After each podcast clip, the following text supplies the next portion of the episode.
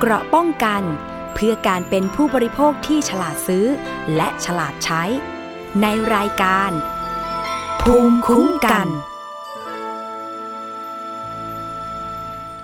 วัสดีค่ะ ขอต้อนรับคุณผู้ฟังทุกท่านนะคะ เข้าสู่รายการภูมิคุ้มกันรายการเพื่อผู้บริโภคค่ะ ยังรับฟังกันได้เหมือนเดิมนะคะ ผ่านทาง www.thaipbspodcast.com และแอปพลิเคชัน Thai PBS Podcast ค่ะ หรือว่าจะเป็นนะคะสถานีวิทยุชุมชนที่เชื่อมโยงสัญญาณทั่วประเทศเลยค่ะ ที่สำคัญนะคะอย่าลืมที่เพจ Facebook Thai PBS Podcast ด้วยนะคะ วันนี้ค่ะคุณผู้ฟังคะอยู่กับดิฉันอ้อมอุสาเอี่ยมสวรรณผู้สื่อข่าวรายการสถานีประชาชนสถานีโทรทัศน์ไทย PBS ค่ะ มาดำเนินรายการแทนคุณประพัฒน์เลิศวิไลอีกหนึ่งวันนะคะ เพราะว่าคุณประพัฒน์เลิศวิไล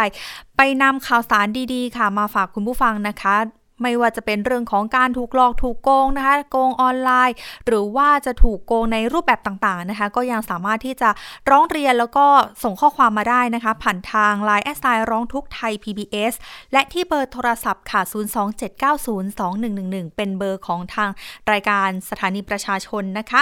นอกจากนี้ค่ะคุณผู้ฟังคะเรายังมีข่าวสารมาฝากคุณผู้ฟังอัดแน่นมากเลยค่ะ วันนี้สำหรับการเตือนภัยกันนะคะ ต้องบอกว่า เพิ่งผ่านในช่วงของเทศกาลตรุษจีนกันมานะคะ ชาวไทยเชื้อสายจีนหลาย ๆ ท่านค่ะ ก็มีการซื้อของไหว้บรรพบุรุษนะคะ ไม่ว่าจะเป็นเป็ดไก่หรือว่าผลไม้ต่างๆ วันนี้ค่ะอ้อมก็มีอีกหนึ่งข่าวสารนะคะ ที่นำมาฝากคุณผู้ฟังกัน เป็นเรื่องของนะคะผู้เสียหายเนี่ยที่เขาร้องเรียนมาผ่านทางรายการสถานีประชาชนเนี่ยแหละค่ะ ส่งไลน์มาเลย บอกว่าเป็นการเตือนภัยออนไลน์นะคะ เพราะว่าสั่งซื้อกล้วยหอมในช่วงเทศกาลตรุษจีน แต่ว่าไม่ได้รับสินค้า ซึ่งรวมๆกันแล้วนะคะ ก็เสียหายมูลค่าหลายหมื่นบาทเลยค่ะกว่า 20,000 บาทเลยทีเดียว ซึ่งในช่วงตรุษจีนนะคะ ก็มีผู้เสียหายเนี่ยเขาสั่งซื้อเรียกว่า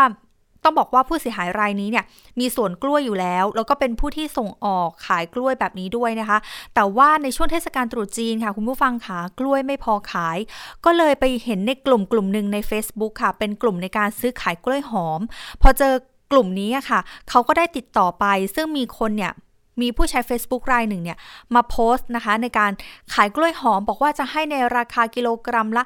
15 บาทนะคะซึ่งเขาก็ได้ติดต่อไปแล้วก็ได้โอนเงินมัดจำไปจำนวนหนึ่งประมาณ 1,000 บาทนะคะแล้วก็หลังจากนั้นเนี่ยก็มีการนัดรับกันนะคะติดต่อกัน แต่ว่าสุดท้ายค่ะคุณผู้ฟังไม่ได้รับสินค้า แล้วก็ไม่สามารถติดต่อเจ้าของ Facebook นั้นได้อีกเลยนะคะ เบื้องต้นก็พบผู้เสียหายค่ะที่ถูกหลอกจาก Facebook นี้นะคะในลักษณะเดียวกันเนี่ยกว่า 5 คนค่ะ แล้วก็มีมูลค่าความเสียหายนะคะกว่า 20,000 บาทเลยทีเดียวค่ะ เดี๋ยวเรามาพูดคุยกับคุณชมพูนุชนะคะหนึ่งในผู้เสียหายเรื่องนี้กันค่ะ สวัสดีค่ะ คุณชมพูนุชค่ะ ค่ะ สวัสดีค่ะ ค่ะ คุณชมพูนุชค่ะ อยากให้คุณชมพูนุชเล่าให้ฟังหน่อยว่าเรื่องราวของการที่เราไปเจอมิจฉาชีพรายนี้ เจอผ่านทางช่องทางไหนแล้วการซื้อกล้วยหอมเนี่ย ก่อนหน้านี้เนี่ยเคยซื้อผ่านทางออนไลน์แบบนี้ไหมคะ คือเจอนะคะ คือเราอะมีอาชีพ อาชีพเสริมก็คือขายกล้วยหอม ค่ะ เราขายหนึ่งเราปลูกเอง เราก็ตั้งขายหน้าบ้าน แล้วเราก็ ขายทางไลน์นะคะทางไลน์หมู่บ้านตอนนี้กล้วยของเราเนี่ย เราจะปลูกแบบดูแลรักษาอย่างดี ก็คือลูกโตสวยแล้วก็ลูกค้าไว้ใจเราค่ะ แล้วเราไปเจอกับกลุ่มมิจฉาชีพยังไงอะคะคราวนี้ในช่วงตุดจีนเนี่ย สินค้าคือบังเอิญว่ากล้วยเราเนี่ย มันออกเยอะพอออกเยอะปุ๊บก็เลยลงลงไปในไลน์ของกลุ่มเพื่อน กลุ่มเพื่อนสมัยที่เรียน ว่าเราขายกล้วยเนี่ย ตามราคาที่ที่ลงไว้ แปดสิบร้อยหนึ่งร้อยี่สิบถ้าใครซื้อหลายหวีก็จะกลับก็จะขับรถไปส่งที่บ้าน ก็เพื่อนคนหนึ่งเขาก็ขอรับซื้อเรา ขอเป็นตัวกลางก็คือว่าเขาอยู่ในในแวดวงของโรงงานเขาอาจจะรับซื้อเราเยอะจำนวนเยอะมากรถแรกเลยเขาขอซื้อสามสิบหวีก่อน เพื่อที่จะดูคุณภาพของกล้วย รับซื้อเราเพื่อจะแล้วเขาก็ไปขายต่อให้กับ พวกเจ้าของบริษัทหรือโรงงานที่เขาจะไหว้ตุดจีนค่ะ ก็จะมีการนัดหมายกัน ตอนนี้ของที่ส่งอะ เราก็ส่งไปรถแรกเนี่ย ส่งไปครึ่งหนึ่งก่อน เพราะรถของเราเป็นรถเก๋งเราก็ส่งไปครึ่งหนึ่งในช่วงที่เราส่งไปครึ่งหนึ่งเนี่ย สินค้าเราก็ตั้งขายหน้าบ้านด้วย แล้วลูกชายก็ขายทางไลน์หมู่บ้านด้วย มันก็ทำให้อีกครึ่งหนึ่งอะ ที่เราขาดส่งเขาเนี่ย มันไม่พอพอมันไม่พอปุ๊บ เราก็ไปซื้อแถวอัมพวา คือคุณภาพดีมาก เราไปซื้อแถวอัมพวาเขาขายเรายี่สิบสามบาท ต่อกิโล แต่ว่าเราเราก็ซื้อมาอยู่ คราวนี้ลูกชายก็ไปเปิดเฟซดู มันเป็นเฟซของเพจของสมาคมกล้วยหอม ก็ไปเจอเพจเพจหนึ่งชื่อว่าเพจของเพจเป็นภาษาอังกฤษนะคะชื่อว่า K O N D W E N A K A K ก็ซื้อขายกัน เขาซื้อขายที่สิบห้าบาท ลูกชายก็เลยตกลงว่า ก็มีการติดต่อซื้อขายกัน เขาก็สั่งว่าให้โอนเงินมาก่อนตอนนั้นลูกชายสั่งซื้อประมาณพันเก้าร้อยบาทเขาบอกให้โอนเงินมาครึ่งหนึ่งก่อน คือเงินค่ามัดจำเป็นเงินค่ามัดจำกล้วยก็โอนไปทางบัญชี โอนเงินไปเก้าร้อยห้าสิบผ่านไปธนาคารกรุงศรีชื่อวันนดายะตุนแล้วก็มีการนัดหมายกัน ให้ไปเจอกันที่ตลาดไทย แล้วเขาก็ให้เบอร์โทรศัพท์ เบอร์โทรเขาก็คือศูนย์หกสองสี่ศูนย์เจ็ดเก้าห้าศูนย์แปดอีกเบอร์หนึ่งก็ศูนย์หกสี่เจ็ดสามสี่สามเจ็ดเก้าแปดเขาให้ไปเจอรถกะมันจะกำลังจะออกจากทางพะเยาเนี่ย มาถึงสี่มุมเมืองเนี่ย ซึ่งเป็นที่นัดหมายกันคือตลาดสีเมืองที่ตลาดสีชื่อชื่อตลาดย่อยกับตลาดสีเมืองอยู่ในตลาดสีมุมเมืองรถจะมาถึงตีห้าลูกชายก็ออกจากบ้านตีสามกว่าตีสี่ไปพอไปถึงนั่นปุ๊บโทรไม่มีการรับสาย จนถึงเกือบจะหกโมงก็ไม่มีการรับสาย ก็คนแถวนั้นก็บอกว่าถูกหลอกแล้ว โทรยังไงก็ไม่ติดสองวันก็ไม่ติดสามวันก็ไม่ติด มันก็ทำให้เพื่อนนะคะตั้งแต่ตอนแรกเลยที่ว่านัดจะเป็นคนค้าส่งกับเราอะใช่ไหมคะ ตอนแรกที่พูดไปใช่ไหมคะค่ะ มันก็ทำให้กล้วยเนี่ย ไม่มีกล้วยไปส่งเขาความเสียหายเราก็คือเรากำลังจะได้ลูกค้า ก็คือศูนย์ไปเลยแล้วเพื่อนที่เป็นคนกลาง ก็ต้องไปผิดทำสัญญากับลูกค้ารายย่อยของเขา ซึ่งเป็นลูกค้าขาประจำของเขา เพราะแต่ของเขาขายกล้วยน้ำว้าเขาไม่มีกล้วยหอมแล้วมีกล้วยหอมลูกค้าขาประจำเขาที่เป็นพวกเจ้าของโรงงานกิจการเนี่ยเขาจะซื้อไปไหว้ไหว้ไหว้เจ้าไหว้เทพเจ้าอะไรเงี้ยล้มไปเลยความเสียหายมันเกิดนะพี่ค่ะ แล้วอย่างนี้คุณชมพูได้ไปไปแจ้งความไหมคะอ๋อ ได้ไปแจ้งความที่สถานีตำรวจนครบาลหลักสองเมื่อวันที่ยี่สิบเก้าค่ะค่ะ แล้วก็ตำรวจเขาก็ทำการอายัดบัญชี แต่เขาจะขอรายละเอียดก็เลยมาปิ้นงานเนี่ยเป็นถอดคำพูดไงเป็นเอกสารจะไปส่งให้ตำรวจอะค่ะแล้วความเสียหายเนี่ยเพจอะไรนะคะเพจนี้เป็นยังไงคะในเพจเนี่ยเออคือตลาดกล้วยหอมทองใช่ไหมคะ พอเข้าไปปุ๊บจะเจอร้านหนึ่งชื่อนี้ร้านสองชื่อนี้ร้านสามชื่อเนี่ยดิฉันน่ะมั่นใจว่ามันเป็นเครือข่ายโยงใหญ่เป็นขบวนการใหญ่ พอจะถามอะไรทีปุ๊บ จะไม่คุยทางแบบเปิดเผยข อทักแชทขอทักแชทขอทักแชทตลอด เวลาเราตื้อให้เขาขอเบอร์โทรออกสื่ออย่างเงี้ย คือไม่ต้องไปทักแชทน่ะเขาจะตำหนิเราต่อว่าเราเลย ก็เลยมั่นใจว่ามันคือขบวนการเดียวกัน ตอนนี้ลูกชายก็ลงเฟซว่าเนี่ยเจอหลอกอย่างเงี้ย ก็จะมีเพื่อนร่วมเฟซน่ะ ที่เคยโดนหลอกอะเขาก็เข้ามาเข้ามาแชร์ข้อมูลว่าเขาก็โดน โดนลักษณะนี้ โดนเพจนี้ โดนชื่อนี้ ก็หลายคนค่ะที่ที่โดน แต่ความเสียหายอะ ถ้าพูดถึงจำนวนเงินเก้าร้อยห้าสิบมันไม่เยอะสำหรับเรา แต่ความเสียหายมันทำให้ธุรกิจที่เรากำลังจะทำการค้าส่ง เนี่ย มันเสียหายมันพังไปเลย แล้วเพื่อนก็ต้องเกิดการเสียหายเพื่อนที่รับกล้วยจากเราก็เกิดความเสียหาย ลูกค้าขาประจำเขาก็แอนตี้เขาหมดเลย เพราะช่วงเทศกาลกล้วยหอมสวยๆดีๆอะมันหายากอะตลาดต้องการเยอะพี่ความเสียหายเกิด แล้วเขาไม่รับสายโทรศัพท์ไม่อะไรเลย ถามว่าถ้าเพจนี้ยังอยู่ต่อไปอะพี่คนหลายคนที่โดนประชาชนหลายคนที่โดนความเสียหายเกิดขึ้นบางคนโดนเขาบอกว่าเขาลงมาในเฟซอะเขาโดนไปหมื่นกว่าบาท นั่นคือการจ่ายมัดจำล่วงหน้าครึ่งหนึ่งเขาจะเรียกเก็บเลยค่ะ แล้วเขาทาแบบน่าเชื่อถือคือถ่ายรูปกล้วยสวยๆอู้มีเป็นพันห้าร้อยหวีราคา สิบห้าบาท ราคาสิบเอ็ดบาทเนี่ย ถ้าถ้าพี่เข้าไปในเพจของตลาดกล้วยหอมทองพี่จะเจอเจอเนี่ย เจอรายย่อยประมาณสิบเจ้าโดยประมาณ ในลักษณะนี้หมดเลย แล้วผู้เสียหายคิดว่าเยอะแล้วปล่อยไปมันคือภัยสังคมอย่างสูงเลยพี่ค่ะตำรวจว่ายังไงบ้างคะหลังจากที่เราไปแจ้งความไว้แล้ว คือตำรวจก็บอกว่าเคสของกรณีที่โดนหลอกทางออนไลน์มีเยอะ แต่ถามว่าตำรวจเนี่ยเขาตั้งหน่วยเฉพาะกิจขึ้นมา คือการ ถูกหลอกทางทางเพจออนไลน์พวกนี้เขาตั้งหน่วยเฉพาะกิจบังเอิญว่าวันนั้นน่ะ วันที่ยี่สิบเก้าน่าจะตรงกับวันเสาร์เจ้าหน้าที่กลุ่มงานที่เขาไม่ได้ทำงานก็ทำจันทร์ถึงศุกร์รายละเอียดจริงๆไม่มี แต่เจ้าหน้าที่ลงบันทึกประจำวันไว้ ในข้อหา หลอกลวงช่อโกง ให้ดำเนินคดีทางอาญาจนถึงที่สุด แล้วก็ทำการอายัดบัญชีของคนชื่อวรรณดายะตุ่นค่ะ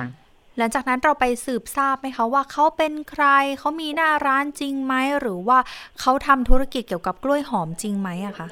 คือเราเพิ่งโดนวันที่ยี่แปดยี่เก้าสามสิบเรากำลังจะเอาเอกสารที่ว่า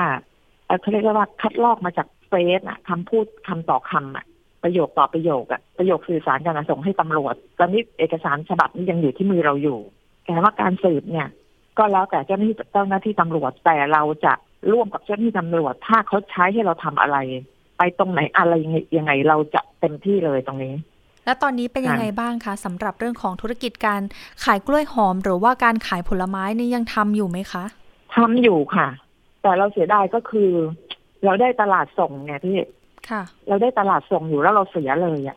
แล้วเพื่อนอะ ความที่เขาโกรธน่ะ แล้วก็มีหลักฐานอะเขาก็ไปพูดต่อกับในกลุ่มเพื่อนว่าเราความเสียหายเกิดจากเราอะค่ะ แล้วเขา cancel ออเดอร์หมดเลยอะสร้างความเสียหายเป็นวงกว้างเนอะนอกจากเงินที่เราจะเสียไปแล้วสิ่งสำคัญเลยก็คือความไว้ใจจากเพื่อนๆ หรือว่าลูกค้าท่านอื่นๆ ถูกต้องไหมคะ ใช่ใช่เพราะลายที่เราขายมันเป็นลายกลุ่มเพื่อนเก่า ซึ่งสนิทกันมากลายสมัยเรียนมาสองห้ากลุ่มเพื่อนมาสองห้าทุกคนต่างมีอาชีพหมด แต่พอเราไปเสียหายกับคนคนหนึ่งปุ๊บอะความเสียหายเกิดกับเขาเขาโกรธเขาก็ต้องมี ธรรมชาติของคนอะทำให้เขาเสียคำพูดกับลูกค้าของเขาด้วยอะมันก็เป็นวงกว้างอะความเสียหายเกิดเยอะมาก เราเสียหาย เราเสียหายเยอะ แล้วเรื่องเนี้ย เรามั่นเรามั่นใจว่าเราจะไม่ยอม เราจะต้องมาให้ถึงที่สุดเลยทำกับคนเยอะ แล้วไม่มีใครดำเนินเรื่องเนี่ย มันก็จะเป็นภัยสังคมอย่างร้ายแรง แล้วมันจะไปกระทบกับเจ้าของสวนโดยตรงจริง ๆ เลยอะที่เขาไม่มีแผงอยู่อะไม่มีหน้าร้านไม่มีอะไรเขาขายตามสวนเขาเดือดร้อนหมดเลยพี่ อันนี้ลูกชายได้ไปสืบทราบไหมคะว่าภาพที่เขาเอามาโพสต์ในกลุ่มเนี่ยเป็นภาพของเขาจริง หรือว่าเขาไปเอาภาพจากร้านค้าอื่น ๆมาคะมันก็เป็นภาพ ถามว่าสืบทราบไหมทุกคนเวลาจะหลอกลวงอะ มันก็ต้องเอาเอาเอาร้านนู้นร้านนี้มาลงอะพี่อืมค่ะ ให้ดูน่าเชื่อถือถ้ามีจริงอะถ้ามีจริงต้องต้องลงลงโดยตรงใช่ไหมคะลงโดยตรงสื่อออกเปิดเผย ตอนนี้พอเลยก็ทักแชททักแชททักแชท แล้วก็เคยเข้าไปถามเขาว่าทำไมต้องทักแชททำไมไม่ไม่ไม่ไม่ออกสื่อเขาบอกเป็นอะไรมาจิตมากัดอยู่นั่นน่ะ ซึ่งมันไม่ใช่คำพูดของแม่ค้าค่ะ ดิฉันพูดนี่หมายถึงว่าเพจตลาดกล้วยหอมทองเนี่ย มันจะมีรายย่อยลูกค้ารายเอกคนค้าขายรายย่อยอย่างเงี้ยดิฉันมั่นใจเป็นเป็นทีมเดียวกัน สุดท้ายค่ะ อยากให้คุณชมพู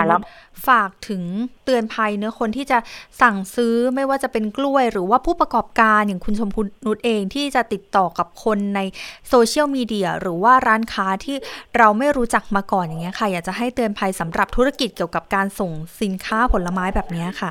เตือนภัยคืออันดับหนึ่งเลยถ้ามีการโอนเงินก่อน อย่าโอนเงินเป็นเด็ดขาดสองถ้าไม่มั่นใจ ก็อย่าทำการซื้อขาย เรายอมซื้อขายกับร้านที่แพงกว่านิดนึง แต่เขามีหน้าร้านมีสินค้าให้เราเห็น อันนี้คือปลอดภัยที่สุด หลังจากนี้กล้ายังยังมีความกล้าในการสั่งสินค้าหรือว่าของทางออนไลน์อีกไหมคะ ไม่แล้วค่ะความเสียหายเกิดขึ้นครั้งนี้ใหญ่โตใหญ่หลวงนักสำหรับเราเลย สินค้าเกษตรอะ ถ้ามันค้างสักสามสี่วันมันจบแล้วไงค่ะ วันนี้ก็ขอขอบคุณคุณชมพูนุชนะคะ ที่มาให้ข้อมูลแล้วก็มาเตือนภัยกับผู้ผู้ประกอบการหรือว่าผู้ที่สนใจที่จะเข้าสู่ตลาดกล้วยหอมเนาะขอบพระคุณคุณชมพูนุชมากนะคะค่ะอยากให้ทางทางทางสื่อเนี่ย ทางรายการเนี่ย ช่วยประสานงานกับหน่วยงานที่เกี่ยวข้องค่ะ เพื่อปราบปรามพวกเนี้ยถ้าออกสื่ออย่างเดียวอะถามคนฟังก็คือประชาชนทั่วไปเขาไม่มีศักยภาพ ที่จะเข้าถึงหน่วยงานที่เกี่ยวข้องได้โดยตรง แต่สื่อเนี่ยเข้าถึงโดยตรง และข้อมูลนี้เป็นข้อมูลจริง อยากให้สื่อเนี่ย เป็นหูเป็นตาเป็นมือ เป็นสมองช่วยหน่อย กระทรวงดิจิตอลอะไรแล้วแต่เนี่ยปราบพวกนี้ให้ได้ อันเนี้ยมันจะเป็นประโยชน์ แต่ถ้าเกิดฟังพูดถามแล้วออกสื่อคิดว่าประโยชน์ที่ประชาชนได้รับอะมันอาจจะเป็นกลุ่มเล็ก ๆ ค่ะ เดี๋ยวเราตามเรื่องนี้กันต่อเนอะแล้วเดี๋ยวเราพูดคุยกับทางตำรวจให้ด้วยนะคะ ขอบพระคุณคุณชมพูนุชมากนะคะ ค่ะ ขอบพระคุณค่ะ สวัสดีค่ะ สวัสดีค่ะ ก็เป็นอีกหนึ่งเรื่องเนาะเกี่ยวกับเรื่องของการซื้อขายสินค้าออนไลน์ ไม่ใช่เพียงแค่เสื้อผ้าเท่านั้นนะตอนนี้ลามมาถึงเรื่องของสินค้าเกษตรสินค้าต่างๆ แล้วนะคะ เพราะฉะนั้นค่ะถ้าเกิดสมมติว่าเจอเรื่องราวแบบนี้อาจจะเป็นหนึ่งในผู้เสียหายหรือเคยเจอเหตุการณ์แบบนี้นะคะ ก็สามารถที่จะพูดคุยกันนะคะ ผ่านทางเบอร์ 027902111 ได้เช่นเช่นเดิมนะคะ เอาละค่ะ นอกจากเรื่องของการเตือนภัยออนไลน์ เรื่องของการสั่งซื้อกล้วยหอมช่วงตรุษจีนแบบนี้นะคะ ยังอยู่กับเรื่องของสินค้าอุปโภคบริโภคค่ะ คุณผู้ฟังคะ แน่นอนว่าของกินของใช้ปัจจัย 4 ค่ะ อยู่กับคุณผู้ฟังแล้วก็อยู่กับพวกเรานะคะโดยเฉพาะเรื่องของอาหารการกินค่ะ วันนี้มีนะคะผู้เสียหายที่เกี่ยวข้องกับเรื่องของการโอนเงินสั่งซื้อน้ำมันพืช หลายคนบอกว่า เอ๊ะ แล้วทำไมถึงตัดสินใจซื้อน้ำมันพืชกับกลุ่มของมิจฉาชีพกลุ่มนี้ล่ะ หรือว่าทำไมถึงตัดสินใจซื้อกับร้านค้าที่มีการหลอกลวงแบบนี้นะคะ ต้องบอกว่าผู้เสียหายค่ะอยู่ที่อำเภอบางบัวทองจังหวัดนนทบุรีนะคะ มีการแจ้งความหลังที่มีการโอนเงินสั่งซื้อน้ำมันพืชกว่า 20 ลังค่ะ แต่สุดท้ายเนี่ยหลังโอนเงินไม่ได้รับสินค้า มีผู้เสียหายจำนวนมากแล้วก็มูลค่าความเสียหายเนี่ยหลายแสนบาทเลยทีเดียวนะคะ เดี๋ยวเราไปติดตามามจากรายงานแล้วกลับมาพูดคุยกันต่อค่ะตัวแทนผู้เสียหายในตำบลละหารอำเภอบางบัวทอง จังหวัดนนทบุรีนำเอกสารหลักฐานพร้อมใบแจ้งความ ร้องทีมข่าวไทย PBS หลังหลงเชื่อสั่งซื้อน้ำมันพืช 27 ลัง ราคา 9,000 บาท แต่กลับไม่ได้รับสินค้า โดยผู้เสียหายเล่าว่ามีนายหน้าอ้างสามารถจัดหาน้ำมันพืช ราคาถูกกว่าท้องตลาด ในราคาลังละ 450 บาท โดยนำข้อมูลมาโพสขายภายในกลุ่มไลน์ศูนย์ข่าวอุตสาหกรรมจังหวัดนนทบุรี จึงทำให้มีผู้สนใจสั่งซื้อเป็นจำนวนมาก เขาบอกว่าจะขาย 580 580 บาทเอ่อลดเหลือ 450 บาทต่อหนึ่งลัง ก็จากที่จะซื้อกันแค่ลังสองลัง พอในออฟฟิศรู้ว่าเออเฮ้ยน้ำมันมันถูกนะ ก็มากันเยอะแยะเลยทีนี้เป็น 20ลัง ในสำหรับการซื้อออนไลน์นะคะ ไม่ไม่ไม่เทียบถึงกับที่เราซื้อน้ำมัน เพราะการที่เราซื้อน้ำมันอะคือเราเห็นว่าอยู่ในกลุ่มข้าราชการ แต่งตัวข้าราชการ เอาข้าราชการเข้ามาเกี่ยวข้องด้วยทำให้เรามั่นใจ ซึ่งเรารู้อยู่แล้วว่ากลุ่มมันปิดอะไรเงี้ยค่ะ ก็เลยก็ก็จะเป็นแบบนี้เห็นบอกว่าราคาต่อที่เราสั่งซื้อค่ะต่อขวดมันถูกกว่าท้องตลาดค่อนข้างเยอะเราก็เลยตัดสินใจซื้อกันใช่ค่ะ ถูกกว่าขวดละ 20 บาท ใครๆก็อยากได้ของถูกอะค่ะก็เป็นก็เป็นความโลภของเราด้วยอะค่ะ ภายหลังทราบว่าถูกหลอกผู้เสียหายจึงได้ตรวจสอบข้อมูล พบมีกลุ่มผู้เสียหายอีกจำนวนมากได้นำเรื่องราวของตนเอง ไปโพสต์เตือนภัยในเว็บไซต์ เบื้องต้นพบมีผู้เสียหายทั่วประเทศ รวมมูลค่าความเสียหายกว่า 1 0 0 0 0แสนบาท ทั้งนี้ผู้เสียหายได้เข้าแจ้งความไว้ที่สถานีตำรวจภูทรบางบัวทอง เพื่อดำเนินคดีกับนายหน้าคนดังกล่าว แต่เรื่องยังไม่คืบหน้าวันนิสาสีรื่น ไทย PBS รายงานต้องขอบคุณรายงานจากคุณวันิสาสีรื่นด้วยนะคะเป็นผู้สื่อข่าวที่ลงพื้นที่ไปสอบถามความเสียหายจากผู้เสียหายนะคะ ซึ่งต้องบอกว่าก็เป็นอีกหนึ่งเรื่องเหมือนกันค่ะที่เขามีการร้องเรียนมาผ่านทางรายการสถานีประชาชนนะคะแล้วเราก็นำมาพูดคุยกันต่อนะคะในรายการภูมิคุ้มกัน ซึ่งผู้เสียหายค่ะท่านนี้นะคะ ก็บอกว่า ยอมค่ะ เป็นหนึ่งในตัวแทนของผู้เสียหายแล้วการออกมาเปิดเผยเรื่องนี้ ต้องบอกว่าก่อนหน้านี้เนี่ยคนที่ไม่เคยซื้อน้ำมันพืช หรือว่าไม่ได้เป็นแม่บ้านหรือว่าไม่ได้ใช้ขออน้ำมันพืชในการทอดหรือว่าทำอาหารเนี่ยก็จะแปลกใจว่า เอ๊ะทำไมถึงตัดสินใจซื้อไปแล้วทำไมถึงต้องซื้อกับผู้ขายรายนี้ เขาบอกว่าราคาค่ะคุณผู้ฟังคะ ถูกกว่าท้องตลาดทั่วไปเนี่ย ขวดละประมาณ 20 บาท 20 บาทเนี่ยก็ถือว่ากำไรนะคะ ถ้าเกิดสมมติว่านำไปขายต่อหรือว่านำไปทำประกอบอาหารก็ถือว่าต้นทุนเนี่ยลดลงมาเลยทีเดียวทำให้พวกเขาเนี่ยได้ตัดสินใจ สั่งซื้อน้ำมันพืชไป ซึ่งผู้เสียหายกลุ่มนี้นะคะ ก็บอกว่ามีการที่ไปร้องเรียนแล้วก็มีการแจ้งความแล้วด้วยนะคะ เดี๋ยวเรามาพูดคุยกันว่าเรื่องราวนี้จะเป็นยังไง แล้วก็ผู้เสียหายเนี่ยมีมูลค่าความเสียหายเท่าไหร่กันนะคะ เดี๋ยวเรามาพูดคุยกับคุณเอค่ะหนึ่งในตัวแทนของผู้เสียหายจากการสั่งซื้อน้ำมันพืชแล้วก็ไม่ได้รับสินค้าค่ะ สวัสดีค่ะคุณเอค่ะค่ะ สวัสดีค่ะค่ะ คุณเอขาจุดเริ่มต้นของการที่ไปเจอกับคนที่มาให้เราเนี่ยสั่งซื้อน้ำมันพืชกับเขาเนี่ย เจอผ่านช่องทางไหนแล้วเป็นมายังไงคะ คือเขามาอยู่ในกลุ่มไลน์ศูนย์อุตสาหกรรมจังหวัดนนท์นะคะซึ่งมันเป็นกลุ่มไลน์ที่เป็นกลุ่มของราชการ ซึ่งจริง ๆแล้ว มันไม่น่าจะมีพวกพวกหลอกลวงอย่างเงี้ยค่ะ เข้ามาปะปนอยู่ได้ ซึ่งไม่เข้าใจว่าเขาเข้ามาได้ยังไงเหมือนกันค่ะ เขามีการสร้างโปรไฟล์หรือว่าความน่าเชื่อถือยังไงบ้างคะคุณเอเขาสร้างโปรไฟล์เป็นพนักงานเทศบาล ใส่ชุดเต็มยศเลยค่ะ แล้วเรามีการสั่งซื้อผ่านทางไหนอะคะ ทางไลน์ค่ะ พูดคุยกันนานไหมคะกว่าจะตัดสินใจสั่งซื้อสินค้ากับเขาอะค่ะ ประมาณสองวันนะคะ ค่ะ ประมาณสองสองวัน แล้วก็เหมือนกับคือช่วงที่เขาพูดกับเราในไลน์อะเหมือนเขาแบบ เหมือนกับ จริงจังจะออกมาส่งของเรากำลังจะรีบมาอะไรประมาณเนี้ยค่ะ ก็เลยทำให้แบบเราอยากได้ของถูกเราก็รีบตัดสินใจรีบจัดการโอนเงินกันเลย เราโอนเงินไปเท่าไหร่แล้วก็มูลค่าความเสียหายเท่าไหร่อะคะคุณเออืมเฉพาะพี่เก้าพันเก้าค่ะ แต่ว่าทางมีมีตรงส่วนอื่นอีก มีดังพี่คนอื่นที่โดนแล้วเรามาสร้างกลุ่มไลน์รวมกันอยู่อะค่ะ ที่โดนเขาหลอกลวงคือคนเดียวกัน ใช้ชื่อบัญชีก็ส่วนมากในกลุ่มนี้ก็คือโดนคนเดียวกันหมดเลยค่ะ มีการพูดคุยกันแบบไหนคะ แบบเราเลยไหมว่ามีการเอ่อมาเสนอขายน้ำมันพืชเขาขายเท่าไหร่แล้วทำไมถึงตัดสินใจซื้อกับเขาอะคะคุณเอขายลังละสี่ร้อยห้าสิบแล้วใช้คำพูดทำนองว่าประมาณว่าเห็นใจคนลากยาหนึ่งรังสี่ร้อยห้าสิบาทสำหรับเรา น้ำมันพืชขวดละสามสิบกว่าบาทสี่สิบหาไม่ได้แล้วค่ะ ก็เลยตัดสินใจซื้อกับเขาไปเนาะค่ะ ก็เลยรวมๆกันทั้งบริษัท คนนั้นครอบครัวละลังสองลังก็เลยกลายเป็นเยอะค่ะเขามีกำหนดไหมคะว่าต้องซื้อกี่ลังถึงจะได้ราคานี้หรือว่าสั่งซื้อตั้งแต่ลังแรกก็ได้ราคาแบบนี้เลยลังแรกก็ได้ราคาแบบนี้เลยโอ้ทำให้หลายคนสนใจเนาะใช่ทำให้ทุกคนแบบโอ้โหแบบก่อนปีใหม่อะค่ะ มันก็เลยกลายว่า เอ้ยเดี๋ยวช่วงปีใหม่เรามีเลี้ยงอะไรประมาณเนี้ย เราก็ ตัดสินใจซื้อก็เลยรีบซื้อก่อนจะหยุดงาน ก็คือโดนหลอกไปเลยค่ะ ก่อนหยุดงานค่ะ ได้มีการแจ้งความหรือว่าแจ้งความร้องทุกข์ไปกับหน่วยงานไหนบ้างแล้วค่ะ ค่ะ แจ้งที่โรงพักบางบอนสอนอบางบัวทองอะค่ะ แต่ว่าก็ยังไม่มีความคืบหน้าใดๆค่ะ ก็เลยร้องทีพีไทยพีเดียเนี่ยค่ะ แล้วเรายังติดต่อเขาได้อยู่ไหมคะ หลังจากที่พอเขาไม่ส่งสินค้าแล้วหรือว่าเขาบล็อกข้อความไปเลยคะ ติดต่อได้ ทุกครั้งเขาก็ยังกลับมาตอบข้อความที่จนพี่แบบ ไม่พูดกับเขาด้วยภาษาคนแล้วค่ะจนเริ่มด่าแล้วคือเหมือนกับเหมือนพอติดหลังๆติดยังติดต่อได้แล้วก็คือเขาก็เหมือนว่า เดี๋ยวผมจะรีบจัดการหาโอนเงินให้พี่คิดในใจ คือคุณจะหาให้เรายังไง หรือจะไปหลอกคนอื่นต่อ ก็เลยเป็นเป็นที่มาของการที่พี่ลองทุกข์ดีกว่า เพราะว่าไม่งั้น พี่มั่นใจเลยค่ะ ว่าเขาตอนนี้เขาก็ยังหลอกอยู่ เพราะในปัจจุบัน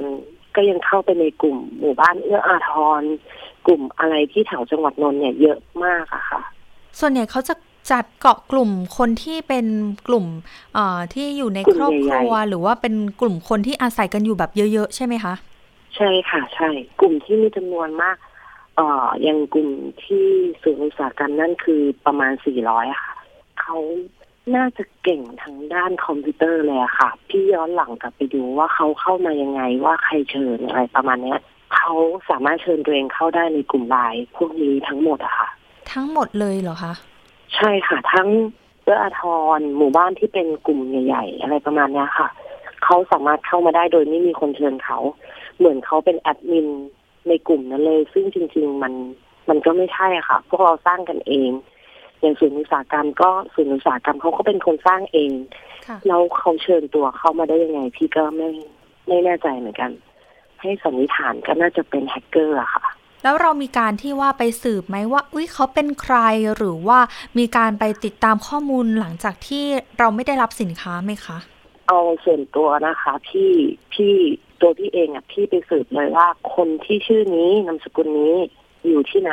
พี่ ทราบมาถึงขั้นว่าเขาอยู่ในกรมขอสอทบที่ติวานนท์นะคะ แต่เราไม่สามารถเข้าไปได้ เราต้องเป็นตำรวจเข้าไป ซึ่งตอนนี้พี่ก็ไปไปแจ้งความแล้วแต่ก็ยังไม่ได้อะไรแล้วเท่าที่ตำรวจเอ่อเคยพูดให้ฟังเขาบอกว่าบุคคลคนนี้ที่เป็นคนรับเงินในบัญชีอะค่ะ น่าจะไม่ใช่คนกระทำจริง ๆ น่าจะเป็นแค่แบบโดนโดนใช้บัญชี เพราะว่า แบงค์รายงานว่าเขาโอนเงินออกภายในไม่ถึงสามนาทีอะค่ะ ค่ะ เอาอย่างนี้ดีกว่า ให้คุณเอเตือนภัยผู้ที่อาจจะเห็นแบบเนี้ย อาจจะ เอ๊ะ ใช่หรือเปล่า ถ้าเกิดมาโพสต์ในลักษณะแบบนี้ ข้อสังเกตของมิจฉาชีพคนนี้เนี่ยเป็นยังไงบ้างคะเขาจะใช้กลุ่มกลุ่มไลน์เขาจะเข้ากลุ่มไลน์กลุ่มใหญ่ ๆ แล้วก็จะใช้ ถ้าพี่จะไม่ผิดเขาจะใช้คำว่า add t w a n คือจะให้แอดไลน์เป็นตัวนี้แต่น่าจะไม่ได้ไม่ได้เสมอไปอะค่ะ แต่ถ้าเป็นชื่อบัญชีพรประสิทธิ์นิลไมนี่คุณเอกใจไว้ก่อนได้เลย คือส่วนมากที่พี่เห็นเขาแจ้งความ หรือที่เราจับกลุ่มไลน์กันได้ก็คือเขาใช้ชื่อบัญชีนี้ ซึ่งถ้าเป็นนามสกุลนิรมัยนี่เราควรจะเช็คทาง Google ที่พี่อาจจะ โง่ก่อนที่จะฉลาด โดนหลอกแล้ว พี่ถึงไปเช็คใน Google ว่า คนคนนี้เคยมีประวัติไหม มันขึ้นเลยค่ะ ขึ้นทันที ถ้าเราจะตัดสินใจซื้อหรืออะไรเราควรเช็ค Google ก่อนดีกว่าค่ะ เวลาเราโดนหลอกเราเสียเสียทั้งเสียใจเสียเงิน เสียความรู้สึก ตอนนี้คุณเอยังได้ติดต่อติดตามเรื่องนี้อยู่ไหมคะ หรือว่า เดี๋ยวเราจะมีการดำเนินการต่อไปยังไง พี่ไม่มีทางเลยค่ะ ไม่รู้ว่าจะยังไงก็เลยถึงได้ร้องไปร้องทุกไปทางไทยพีบีเอสอะค่ะเราก็คงจะติดตามตำรวจเนี่ย ก็ได้คำตอบเดิม พี่เลยไม่รู้จะทำยังไง ถ้าให้พี่ไปติดตามกันเองหรือไปถึงบ้านเขาพี่ว่ามันมันมันคงกลายเป็นเรื่องใหญ่กว่านี้แน่ค่ะ แต่ที่เราตัดสินใจค่ะ ตัดสินใจซื้อไปเนาะของแต่ละคน อืม ใช่ค่ะเพราะความโมโหของแต่ละคนที่อยู่ในกลุ่มกลุ่มกลุ่มเดียวกันเนี่ย ที่โดนเขาหลอกเนี่ย มันสูงมากถึงขั้นแบบบางคนที่บอกว่าถ้าจับถ้าตำรวจจับเขาไม่ได้ เราจะไปตามหากันเองอะไรประมาณเนี้ยค่ะ ซึ่งพี่ก็ถ้าถึงถ้าถึงวันนั้นก็คงคงพี่ว่าเขาคงโดนพวกพี่ๆพวกนี้แต่ลุงประชาทันแน่บางคนโดนเยอะกว่าพี่เยอะอะค่ะ รวมๆแล้วเป็นหลักแสนนะคะ มีคนที่เสียหายไปแบบแสนกว่าบาทก็มีใช่ไหมคะพี่เอ พี่ไม่แน่ใจว่าเขาจะบอกเราหมดหรือเปล่า ในกลุ่มพวกพี่ๆเขามีคนที่เสียเป็นหลักหมื่น ก็มีหลักอะไรอย่างเงี้ยก็มีอะค่ะ รวมๆกันแล้วที่อยู่ในกลุ่มที่พี่คุยกันอยู่ตอนเนี้ย มันก็เป็นแสนนะคะสุดท้ายเป็นพวกแม่บ้านทั้งนั้นค่ะ ที่เขาหลอก สุดท้ายให้คุณเอฝากเตือนภัยหน่อย ให้ให้คนระมัดระวังเนาะในการซื้อสินค้าโดยเฉพาะน้ำมันพืชเนอะทางออนไลน์ แล้วก็ตอนนี้เชื่อว่าข้าวยากหมากแพงนะคุณเอ หลายคนก็พอเห็นสินค้าราคาถูกก็กระโจนลงไปใส่เลย กระโจนลงไปซื้อสินค้าเลย เราจะมีการเตือนกันยังไงบ้างคะคือสินค้าถูกมันสินค้าราคาถูกหรือว่ามันไม่น่าจะมีอยู่จริงอะค่ะ ถ้าเราไม่เดินไปเห็นของมันเอง หรือว่าเราไม่เดินไปเจอเอง เราไม่ควรตัดสินใจซื้อผ่านออนไลน์เลยดีกว่าค่ะ ตอนนี้กลายเป็นพี่ระมัดระวังเรื่องการซื้อการออนไลน์มากเลยค่ะ ไม่กล้าซื้ออะไรเลย กลัวมากค่ะ ถ้าเราอยากได้ของถูกจริง ๆ เราควรจะไปซื้อเองเลยดีกว่า นะ แต่ว่าก็เป็นกำลังใจให้กับกลุ่มผู้เสียหายนะ แล้วก็เดี๋ยวเราจะตามเรื่องนี้กันต่อเนาะไทย PBS แล้วก็รายการภูมิคุ้มกันรายการสถานีประชาชนของเราก็จะขับเคลื่อนเรื่องนี้กันต่อตามเรื่องนี้กันต่อนะคะ คุณเอคะค่ะจะเป็นจะเป็นการขอบคุณมากเลยค่ะสำหรับผู้เสียหายทุกท่านคงจะประมาณคงจะดีใจมากค่ะ ถ้ามีคนแบบช่วยดูแลแบบนี้ค่ะ วันนี้ขอบพระคุณคุณเอมากนะคะ ที่ให้เกียรติมาร่วมรายการสัมภาษณ์กับทางรายการภูมิคุ้มกันนะคะ ค่ะ ขอบคุณมากค่ะ ค่ะ สวัสดีค่ะ สวัสดีค่ะ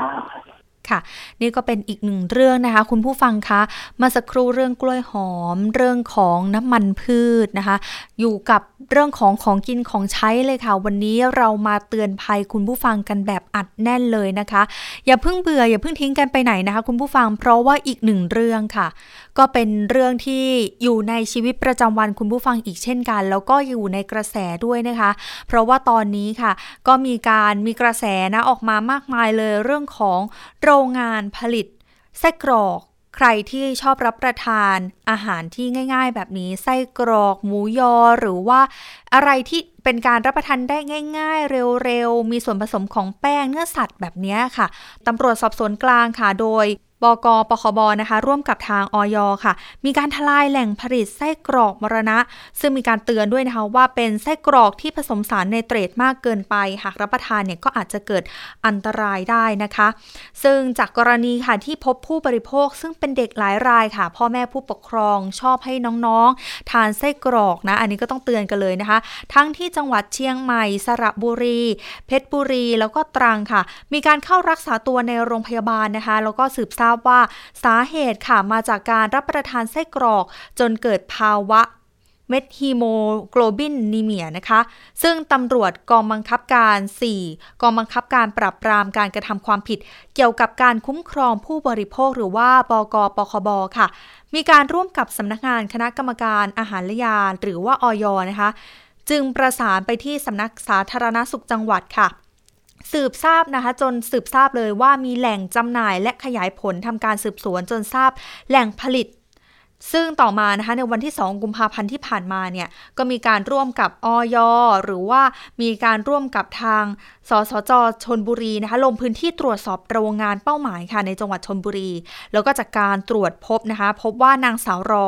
ขอสงวนชื่อแล้วก็นามสกุลจริง แต่เป็นตัวย่อมานะคะนางสาวรอ แสดงตนเป็นเจ้าของกิจการผลิตภัณฑ์จากเนื้อสัตว์ค่ะ ก็คือพวกไส้กรอกลูกชิ้นหมูยอนี่แหละ ที่มาจากการตรวจของโรงงานไส้กรอก และมีการจับ กลุ่มเจ้าของด้วย ไปฟังเสียงของท่านพลตำรวจตรีอนันต์นานาสมบัติค่ะ ผู้บังคับการตำรวจปคบกันค่ะ การจับกลุ่มแหล่งผลิตอาหารที่ไม่ได้รับอนุญาตไม่ได้มาตรฐานนะครับสืบเนื่องมาจากตามที่ปรากฏเป็นข่าวว่ามีผู้บริโภคไส้กรอกหรือว่าอาหารนะฮะจนเกิดภาวะเมทฮิโมโกบินจำรายงานข่าวจากศูนย์พิษวิทยาโรงพยาบาลรามาธิบดีนะครับ ได้รายงานข่าวว่าพบมีผู้รับประทานเข้าไปแล้วเนี่ยมีภาวะอาการดังกล่าวเนี่ยจำนวนมากนะครับ ก็ต้องขอขอบคุณทางข้อมูลทางพื้นที่ทางสาธารณสุขจังหวัดในพื้นที่นะครับสำนักงานคณะกรรมการอาหารและยา ก็ไม่ได้นิ่งนอนใจครับก็ประสานข้อมูลกับทางบกปคบเพื่อทำการสืบสวนหาแหล่งผลิตที่มาของอาหารที่เป็นต้นเหตุดังกล่าวนะฮะ ค่ะ ส่วนผลของการจับกลุ่มเจ้าของโรงงานไส้กรอกค่ะ โทษมีตามกฎหมายจะเป็นอย่างไรไปฟังเสียงของท่านพันตำรวจเอกเนติวงกุลาบค่ะ ผู้บังคับการ 4 บกปคบค่ะ จากข้อมูลที่ปรากฏเป็นข่าวนะว่ามีเด็กรับประทานฟุตลองไก่ลมควันนะครับยี่ห้อลิตนะครับแล้วก็มีเด็กเนี่ยหจังหวัดก็มีเด็กป่วยนะครับเก้าราย หลังจากที่เราได้รับข้อมูลนะครับจากทางออยมานะครับ เราก็ได้ลงพื้นที่ในการสืบสวนนะครับ จากการสืบสวนเนี่ยวิเคราะห์ข้อมูลแล้วเนี่ยปรากฏว่าพบแหล่งผลิต โรงงานดังกล่าวเนี่ยอยู่ที่ตำบลบ้านสวนอำเภอเมือง จังหวัดชนบุรี หลังจากนั้นเนี่ยเราเลยขอ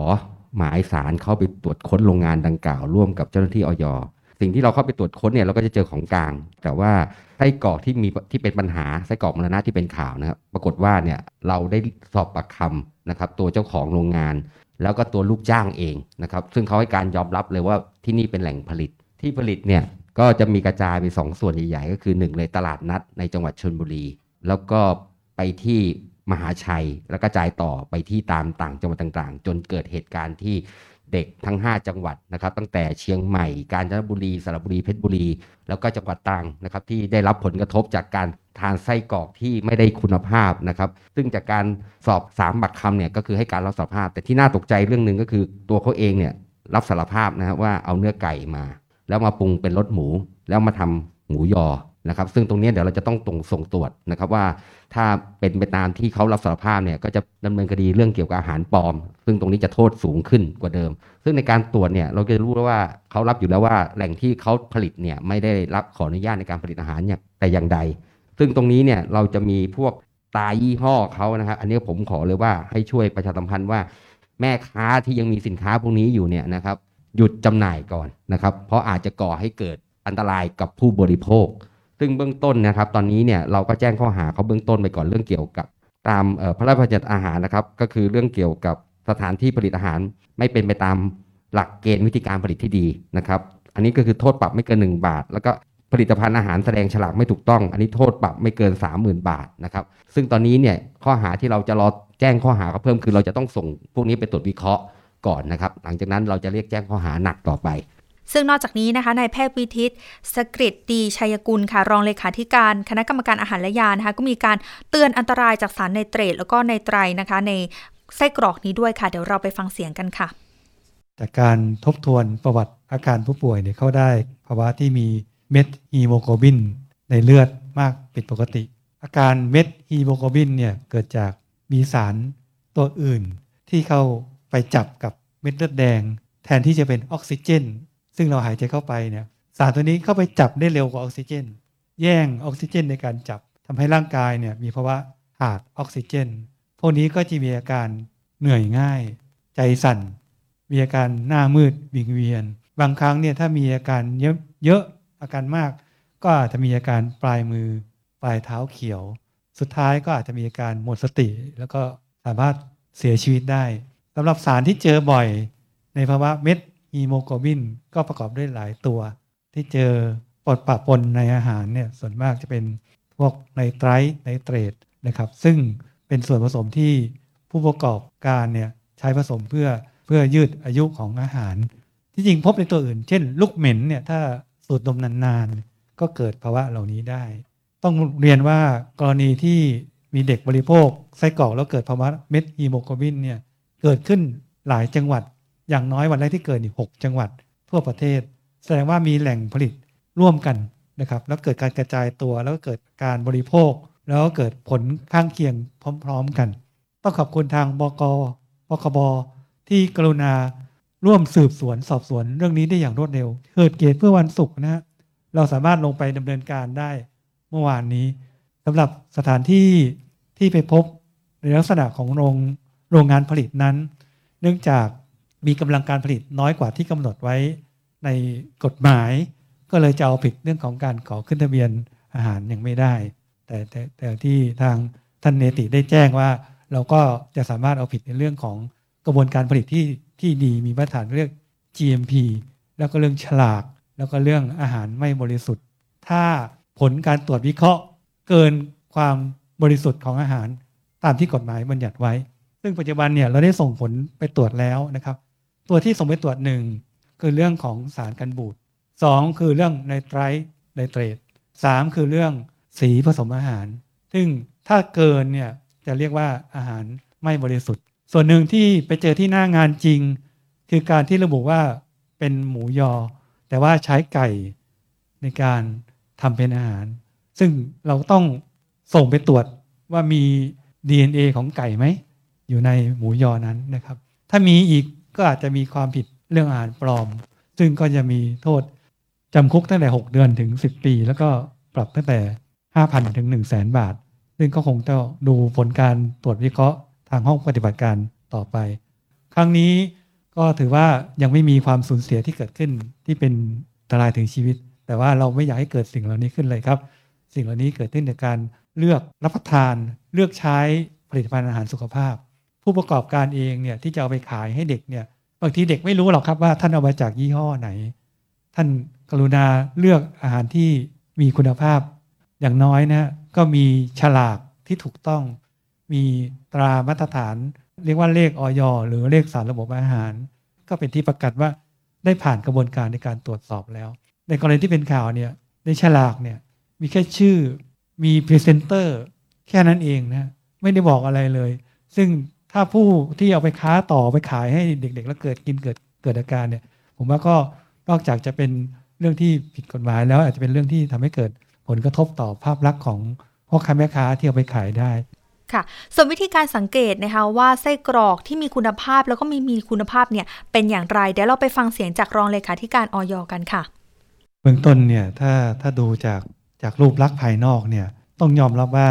แยกกันได้ยากจริง ๆ ครับ แต่ว่า ถ้าดูจากถ้าผู้บริโภคจะดูเนี่ย ผมแนะนำให้ดูจากฉลากก่อน เพราะฉลากที่ที่เกิดขึ้นที่ที่เราพบเนี่ยนะครับ แต่สังเกตว่าไม่มีอะไรเลยครับ มียี่ห้อฮะแล้วบอกว่าอร่อยราคาประหยัดสดอร่อย ถูกหลักอนามัย แต่ว่าไม่มีอะไรเลยครับ ไม่มีบอกว่าได้ตราออยหรือตาเลขสารระบบอาหารหรือไม่อย่างไร ไม่ได้บอกส่วนประกอบอะไรอย่างไรเยอะไหมครับ ราคาเนี่ยบางทีมันบอกไม่ได้นะครับผมพูดอย่างเงี้ยราคามันบอกไม่ได้นะครับเพราะฉะนั้นเนี่ยผมว่าก็ถ้าผู้บริโภคก็น่าจะใช้วิธีการดูฉลากค่ะ ส่วนผู้บริโภคนะคะ หากไม่แน่ใจในคุณภาพ หรือว่าความปลอดภัยของอาหารค่ะ ก็สามารถแจ้งเบาะแสแล้วก็ร้องเรียนไปได้นะคะ ที่สายด่วนอยหมายเลข 1556 ค่ะ ช่วงต่อไปนะคะ เดี๋ยวเราไปรับฟังช่วงคิดก่อนเชื่อกับด รแก้ว กังสดานอัมภัยนักพิษวิทยา และคุณชนาทิพย์ไพพรงค่ะ วันนี้เสนอตอนหอมหัวใหญ่ตอนที่1ค่ะ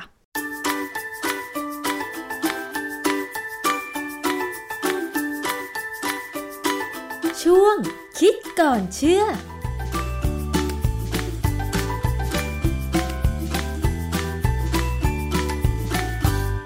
พบกันในช่วงคิดก่อนเชื่อกับดรแก้วกังสดานนภัยนักพิษวิทยากับดิฉันชนาทิพไพรพงษ์เช่นเคยนะคะ วันนี้เราจะมาคุยเกี่ยวกับเรื่องของ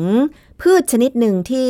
หลายบ้านต้องมีติดบ้านไว้ มีติดตู้เย็นไว้ นั่นก็คือหัวหอมใหญ่ เวลาเราหั่นเนี่ยจะมีกลิ่นฉุนและน้ำตาไหล มันมีประโยชน์อะไรอย่างไร จะดีกว่าไหมถ้าเกิดว่าต่อไปนี้ จะมีนักวิจัยคิดค้นหัวหอมใหญ่ที่ เวลาหั่นไม่ทำให้แสบตาและน้ำตาไหลอีกต่อไปนะคะ ซึ่งเรื่องนี้เราจะมาคุยกับอาจารย์แก้วค่ะ อาจารย์คะ หัวหอมใหญ่หรือหัวหอมแดงเนี่ย เวลาเราหั่นหรือตำน้ำพริก มันมีสารอะไรทำไมทำให้เราแสบตาและน้ำตาไหลคะอาจารย์ เราจะพูดถึงเกี่ยวกับหอมใหญ่เนี่ยนะเหตุผลที่ว่าหอมใหญ่เนี่ยมันเป็นอาหารที่ใครๆก็ชอบ มีบทความค่อนข้างเยอะเกี่ยวกับหอมใหญ่ในบทความวิชาการ คือหอมใหญ่เนี่ยเราเรียกอัญญนอัญญนเนี่ยแล้วก็มีชื่อทางวิทยาศาสตร์ว่าเอเรียมเซปปาแต่ว่าถ้าเป็นหอมแดง ซึ่งเป็นหอมที่เราเอามาปลูกทำเป็นต้นหอม ซอยเป็นหอมเป็นต้นหอมที่เราซอยใส่ในอาหารเนี่ยหรือว่าซอยตรงหัวหอมที่แดงๆสำหรับทำไข่เจียวใส่หอมเนี่ย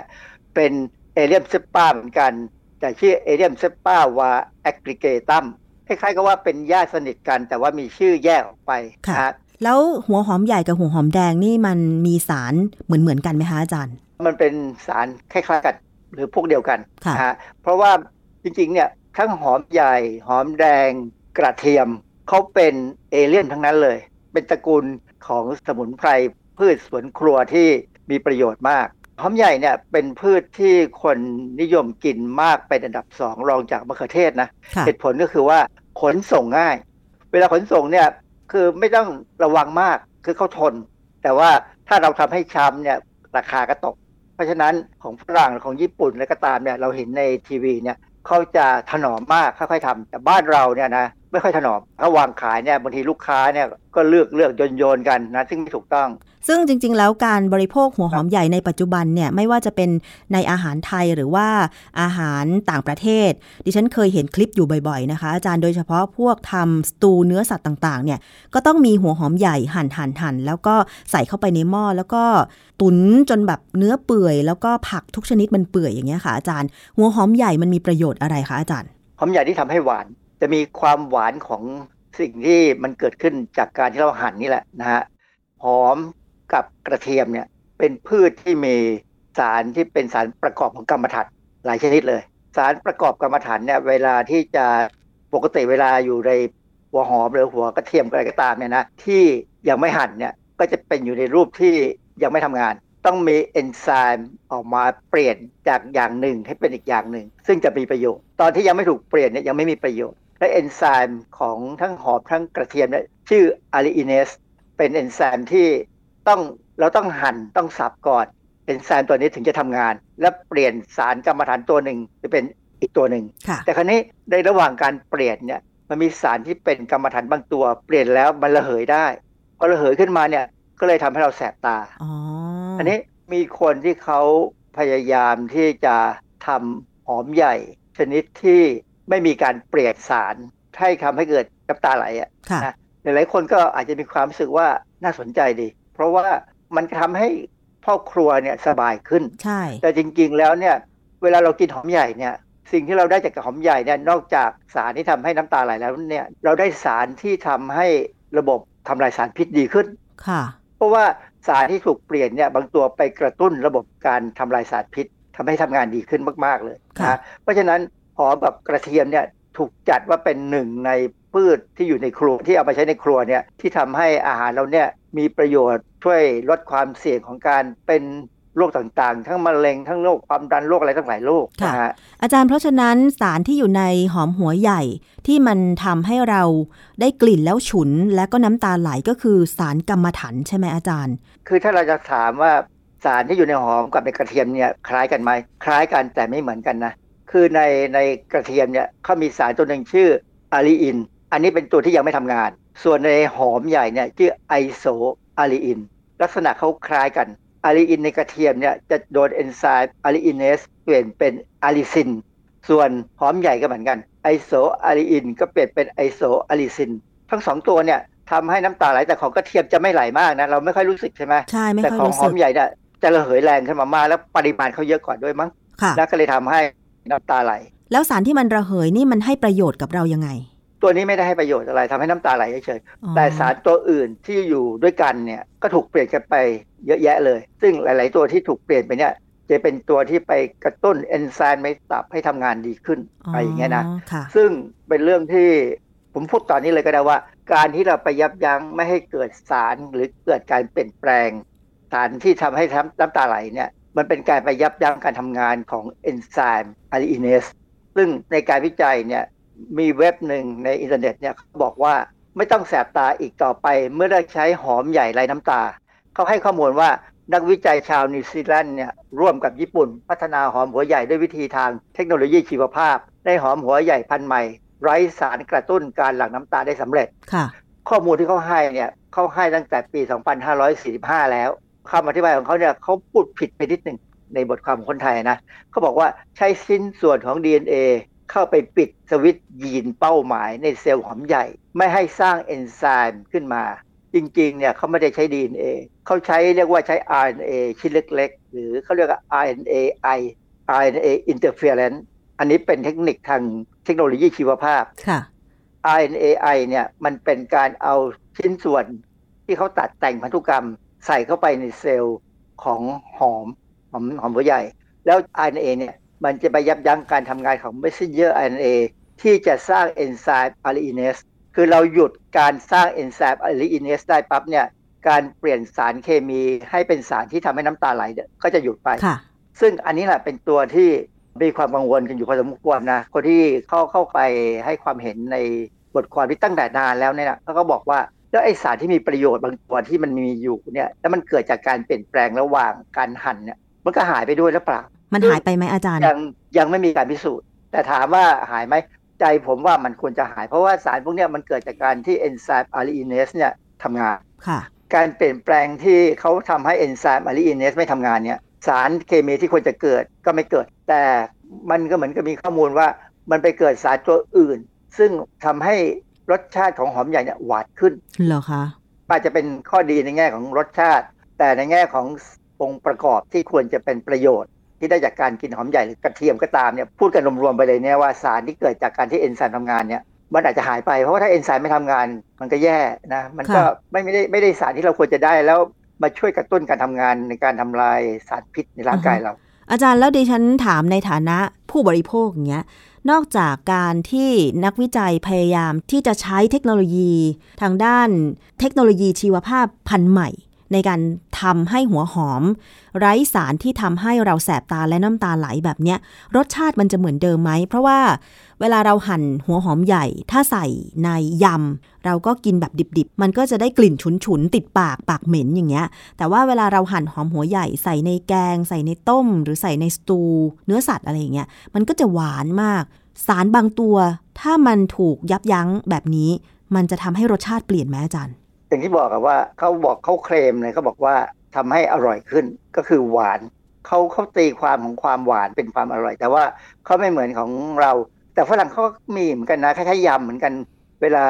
กินสลัดเนี่ยก็ใช้หอมใหญ่ดิบๆเหมือนกัน ใช่ใช่มันก็คงต่างไป เพราะว่าตัวกลิ่นรสเนี่ยมันเกิดจากการที่เอนไซม์อะลีอินเนสเนี่ยเป็นตัวเปลี่ยนแปลงทำให้เกิดกลิ่นรสเฉพาะขึ้นมาค่ะเพราะฉะนั้นหอมใหญ่สายพันธุ์ใหม่ของเขาเนี่ยมันก็คือหอมใหญ่ที่ ไม่มีกลิ่นฉุนไปจากเดิม ไม่มีกลิ่นฉุนไม่มีกลิ่นฉุนหนึ่งมันก็จะไม่หอมเท่าเดิม มันจะดีไหมอาจารย์ ในฐานะคนทำกับข้าว คนทำกับข้าวชอบเพราะว่ามันน้ำตาไม่ต้องไหลใช่ไหมใช่แต่ว่าในความเป็นจริงแล้วเนี่ยเรามีวิธีป้องกันก็คือการเอาหอมไปแช่น้ำก่อน uh-huh. แล้วก็หั่นทั้งที่เปียกใช่ช่ไหมกลิ่นหรือสารที่มันระเหยออกมา มันก็โดนน้าจับไว้ค่ะก็ไม่เห็นน้ำตาไหลเลยเหรอคะไม่เคยน้ำตาไหล จริงเหรอ แต่ดิฉันน้ำตาไหลบ่อย แต่เวลาหั่นหอมหัวใหญ่ ดิฉันก็น้ำตาไม่ค่อยไหลนะ เพราะว่ามันฉุนไม่เท่ากับหอมหัวแดงแบบไทยๆอาจารย์ ลองลองใช้วิธีเอาเอาไปชุบน้ำหน่อยแล้วกันเอาน้ำสะอาดนะ น้ำต้มก็ได้ ชุบชุบนิดหนึ่งให้มันแฉะๆหน่อยแล้วเราก็หั่นผมว่าคราวนี้มันจะจับสารที่ระเหยขึ้นมา คือแทนที่จะมากระตุ้นน้ำตาเราก็เจอน้ำที่มือเราหมดแล้วค่ะ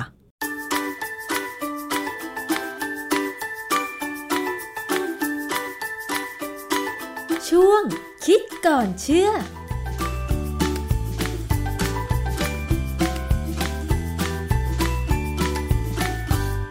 ค่ะและทั้งหมดนี้นะคะก็เป็นข้อมูลข่าวสารค่ะในรายการภูมิคุ้มกันรายการเพื่อผู้บริโภคค่ะสำหรับวันนี้นะคะ ดิฉันอุสาเอี่ยมสวรรณและทีมงานขอลาคุณผู้ฟังไปก่อนสำหรับวันนี้ สวัสดีค่ะ ติดตามรายการได้ที่ www.thaipbspodcast.com แอปพลิเคชัน Thai PBS Podcast หรือฟังผ่านแอปพลิเคชัน Podcast ของ iOS Google Podcast Android, Podbean, SoundCloud และ Spotify ติดตามความเคลื่อนไหวของรายการและแสดงความคิดเห็น โดยกดถูกใจที่ facebook.com/thaipbspodcast